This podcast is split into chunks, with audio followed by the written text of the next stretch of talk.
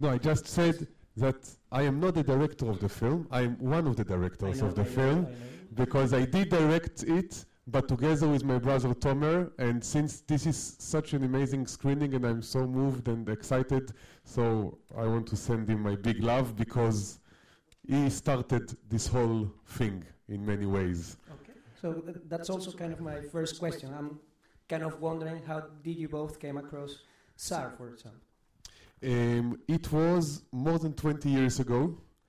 A very sleazy gay club night in south of Tel Aviv. No, actually, it wasn't sleazy at all. Just a gay club night. Just, but to make the story more Sure, sure, interesting. And and um, Tomer, my brother, who is also gay, went uh, went out and he met this beautiful, sexy young man. He realized his name is Sar, which is storm in, in Hebrew, by the way. And they had a beautiful night together. They enjoyed each other.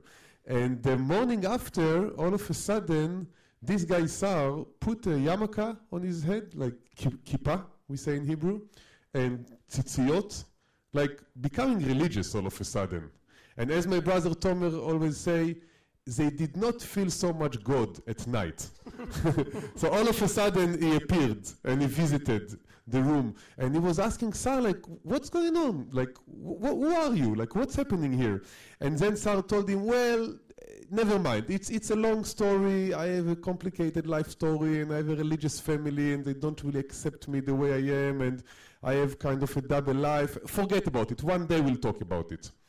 And then one day they talked about it in front of the camera because my brother already became a filmmaker. And they had a very, very intense and very uh, intimate uh, conversation, interview. And it was supposed to be part of a very personal uh, documentary that we did a few years ago called The Way Home. Never mind. Uh, about many gay issues. And the morning after this interview, Sar called my brother Tomer and told him, No, no, no, he was so nervous. Don't ever use those materials. Burn it, erase it. It's too much for me. It's too much for my family. It's too much for the kibbutz. People don't know about me. Please do not use it. And of course, my brother told him, No way I'm going to use it. Don't worry. 2011, it's already many years after. My brother is invited to London to get a, a prize for human rights for his film Paper Dolls. And then he meets Sar, he lives in London, Sar, of course. And Sar t- tell him, we already gave up the idea of this film because you cannot make film about someone who doesn't want to be in a film. What can you do? And, and then Sar told him, you know what, I think I'm ready now. I think it's about time for me to, to open it all. I am not sure my family will agree, but you should talk to them. I will also talk to them, but I'm ready. And my brother was very, very happy and excited about the idea of finally making this film. And he told Sar, look, I'm totally into it, but I'm gay, you're gay, we had something between us many years ago. Maybe I'm not objective. I need my straight young brother Barak to, to give the straight perspective for the story and to tell me if it's interesting for him because he's going to direct this film together with me. And Isar said, okay, no problem, let him call me. So I called him, it was Saturday night, almost midnight, very late, and to make a research, to ask him questions. What, what's the story all about? The first sentence is telling me it is such a downer, and I tell myself my brother completely lost his uh, documentary sense. There is no story here because the first sentence is Barak, I have the most amazing family in the world. Boring. Boring. who wants to Who wants to watch films about perfect families? Who wants to make uh, create films about perfect families? This is not what we are all into. But then, for the rest of the conversation, which lasted for like almost three hours until uh, quarter to three o'clock a.m., I remember it like it was yesterday. For almost three hours, he kept on complaining and he kept on bitching about his family and telling me that this is so terrible, the situation with them, and they are some of them so homophobic, and he's so away that he's far away from them, and they're so ha- he's so happy that he's far away from them, and they're so happy he's far away from them. And and he told my brother, read my lips, I'm never coming back to Israel. And and this is really this family is driving me crazy, blah blah blah. And then I, st- I said at the end of this conversation, We have a there is a story, a potential, uh, not a film, because the film, in many ways, I have to say, was supposed to be completely different than what you saw now. Because he was so angry about his family and his family most of them were so angry about him and there was such a big gap between him and them that it was impossible to even imagine such a scenario of him coming back to Israel and coming into good terms with his family. And actually, the main idea of us was we are going to create a film which is going to show that um, it's possible to create yourself an alternative family once your biological family is kind of turning their back, their back to you.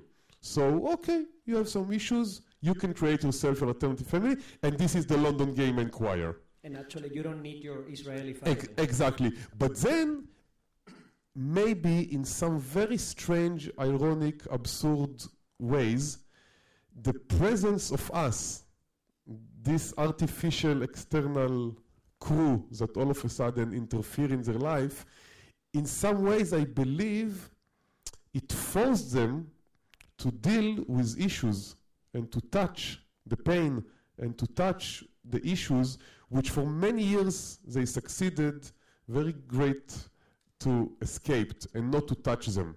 And this is what changed the reality in some ways. And but that, that's also interesting because I was always wondering how come this family was accepting you coming there because they are not in the best light to say something. So how how come did you build this this connection? Because I can imagine that at the beginning they were like, "Come on, we actually don't even want to talk to him anymore." Um, it's it's a good question, and, and I try to make it short because I guess you don't want to stay here until four o'clock in the morning. But it was like you know, step by. No battery. Okay, we will share. Sharing is caring. Um, it it was like step by step to to develop this trust relationship to gain their trust, and I think you also have to remember that the way you look at them is not exactly the way they look at themselves. This is one thing. Second, um, we spent with those people five years. We shot hundreds and hundreds and hundreds of hours of materials. We had more than 125 shooting days. It's like five times more than, than an average documentary film. And I'm saying it just in order to, to explain you that we were not there only in those super dramatic, super emotional moment in their life. We were there also in their daily life and in a very boring moments. So we were not strangers anymore. And I think they, they loved our company and we loved their company. So we became kind of natural part of their life. And one of my ways when I direct a documentary film which is very personal and intimate is not only to demand my characters to open themselves to me, I also open myself to them. And I also share, share with them my issues. And it's, it's becoming more of an equal relationship. It's not like I'm the smart guy coming to ask all those questions. I'm also bringing them to my life, to my family, to the Shabbat night dinner, Friday night dinner in my mom place. And, and we, become, we become closer and closer. And also, what we did, we showed them these uh, um, documentaries we did about our family. And believe me, we also have some issues in our family. Not only gay issues, but many gay in my family. I don't know how. Every few years, somebody else coming out of the closet. There are not closets anymore. I don't know how it comes, but this is how it is. So when we showed them those documentaries that we made about ourselves, uh, I Shot My Love and The Queen Is No Crown, um, the, I think they also felt in some ways more comfortable that what we are asking them to do, it's something that we also asked ourselves to do. And I think it, it, it helped them. And uh, yes, that. But before I forget, I'm sorry, this is the most important part. I, I, when I went outside, I saw like a, text message. And I'm like, oh, is it now in the middle of the screening? And then I opened the text message, and it's beautiful. It's from Katri, the father of Sar, from the film. And he texted me, I translate it now to, to English. Please tell all the people in Amsterdam, because he's sure that there are at least 65,000 people in the, in the screening. yeah. Tell all the people in Amsterdam that the London Gay Men Choir are most than welcome in the ammunition hill in Israel without changing their name.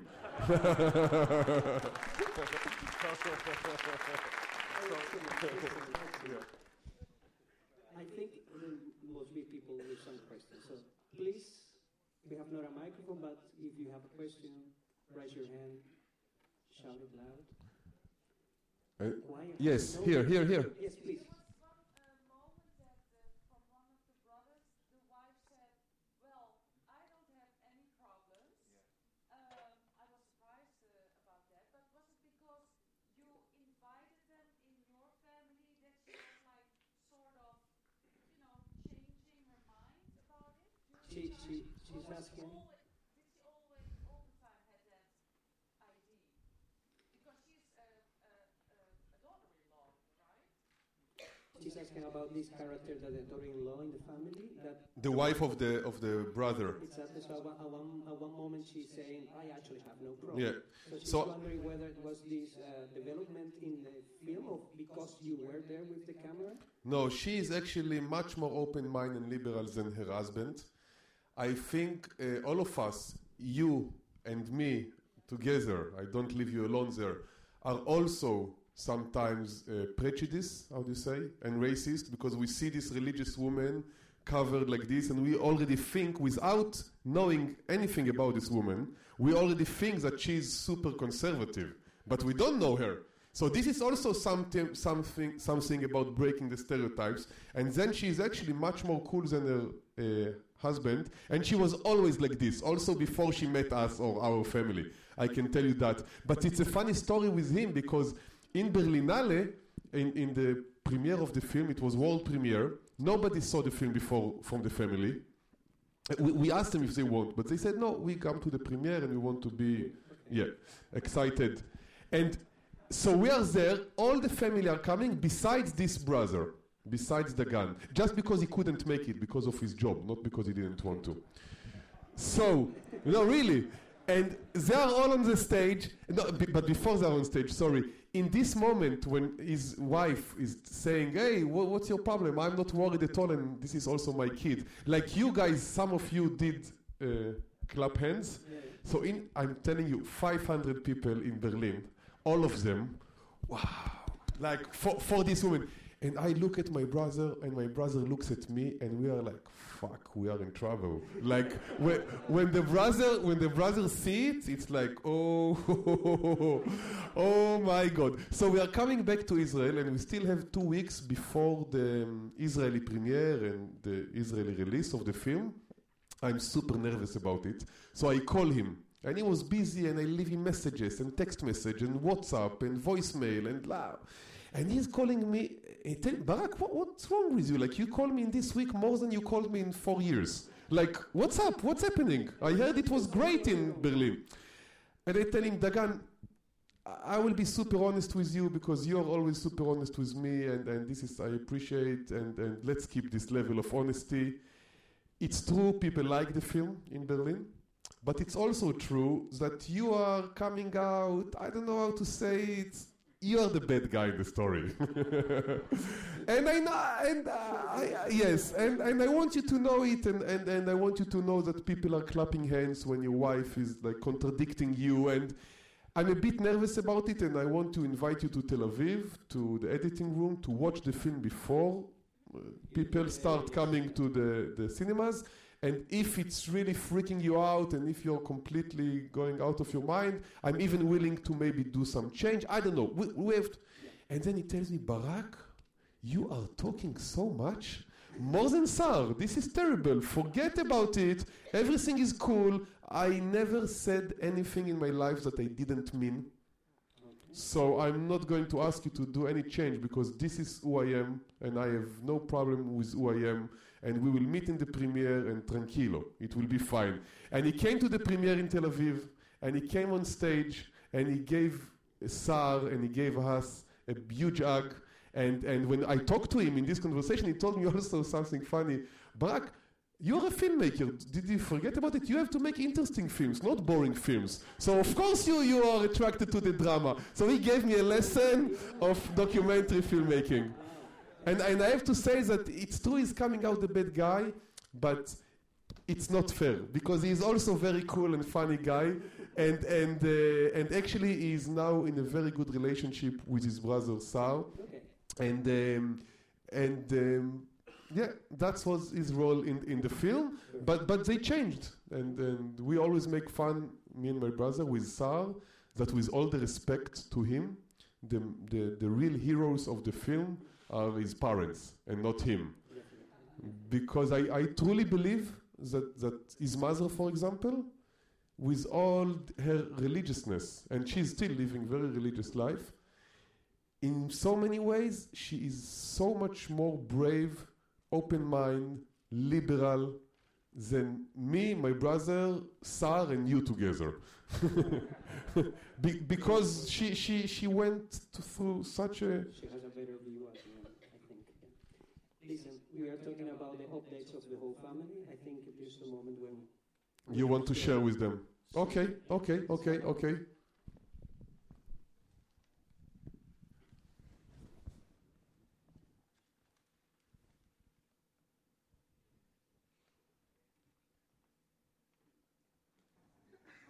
Hi everybody. Um, thank you so much for coming uh, and seeing our film in um, in the IDFA Film Festival. I am so sad that I can't be there, and I I really wanted to be there, but in in a week or so there, it's World AIDS Day, and we do so much work in Israel. You know, I came back to work at the Israel AIDS Task Force now in Israel. And um, we have a lot of work to do to get people tested and educated and, and to support people who live with HIV and that's why I can't be there. But I really hope you enjoyed our film, and um, and also I want to tell you a little bit about about coming back to Israel. So I am uh, I am now um, really close to my parents. I see my dad all the time, and his wish for me to come and eat with him dinners at Friday night, Shabbat dinners, and I do this all the time. I see my mom quite a lot. And even with my brother, the guy who you saw at the end of the film, you know, we, we don't agree almost about anything. But we are brothers and we're good friends and we definitely love each other. And, um, and I see him and his children and his wonderful wife and, and, um, and, and life is good. So again, thank you so much for coming and watching our film. And I'm sorry and sad that I can't be there, but, um, but, but I'll see you sometime soon.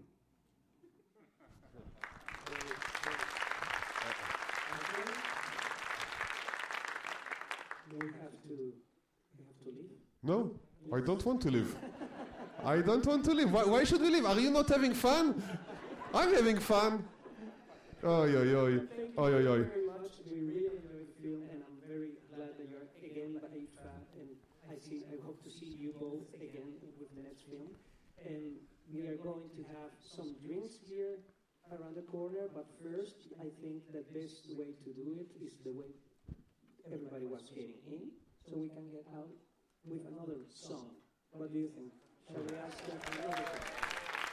Thank you very much, everybody, for coming.